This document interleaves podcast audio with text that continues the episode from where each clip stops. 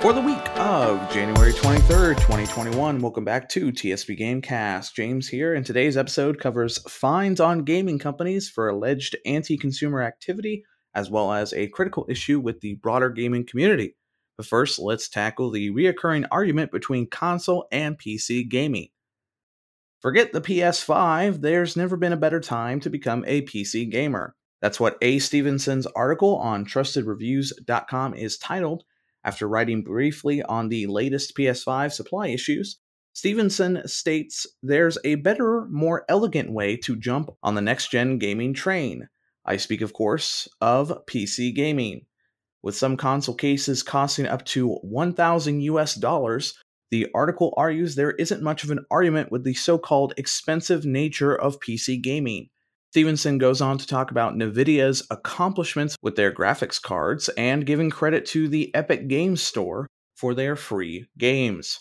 Though I do agree that PC gaming is generally better, primarily thanks to their multi use, the price issue argument is still valid, despite this article's claim. I am unsure what Stevenson is referencing with the 1000 US dollar cost as PS5s are listed for $500 with Xbox Series X costing about the same or less depending if you're getting the Series S. If the case portion is referring to everything you need to play on these consoles, then I could see the cost being significantly higher. Unless I am building a PC entirely wrong, every suggested build always costs beyond 1500 US dollars. That's 1,500 US dollars. For my fellow PC gamers, please feel free to forward a gaming build that costs less than a console. I would honestly like to see it. As I said, I do think PC gaming is generally better, but there are pros and cons to every action and reaction.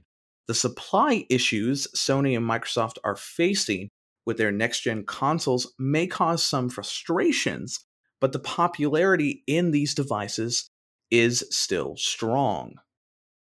Speaking of PC gaming, the European Union fined six PC gaming related entities approximately 9.4 million US dollars for geo-blocking practices. A quick Google search defines geo-blocking as a technology that restricts access to internet content based on the user's geographical location. These six entities include distributor Valve, and gaming publishers Bandai Namco, Capcom, Focus Home, Koch Media, and ZeniMax. Just to be clear, the approximate 9.4 million US dollar fine is dispersed amongst these entities in varying amounts. A Valve spokesperson told TechCrunch during the seven year investigation, Valve has cooperated fully, providing all requested evidence and information to the Commission. We uh, disagree with these findings and plan to appeal the decision. Let me start by saying that whether or not these companies are guilty, geo blocking is an anti consumer activity, and no company should ever commit to such action.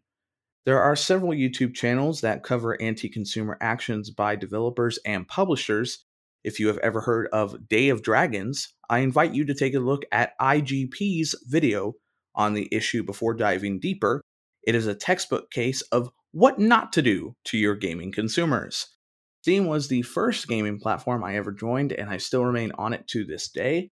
My personal adventure has been exciting, but it is disappointing that Valve would participate in such action. That is assuming they are guilty of said action, for which I will not say if they were or otherwise. As the Valve spokesperson said, an appeal will likely be filed, and the issue will go on from there. Their released statement attempts to defend region locks, but I shall encourage you to make your own judgment on their defense.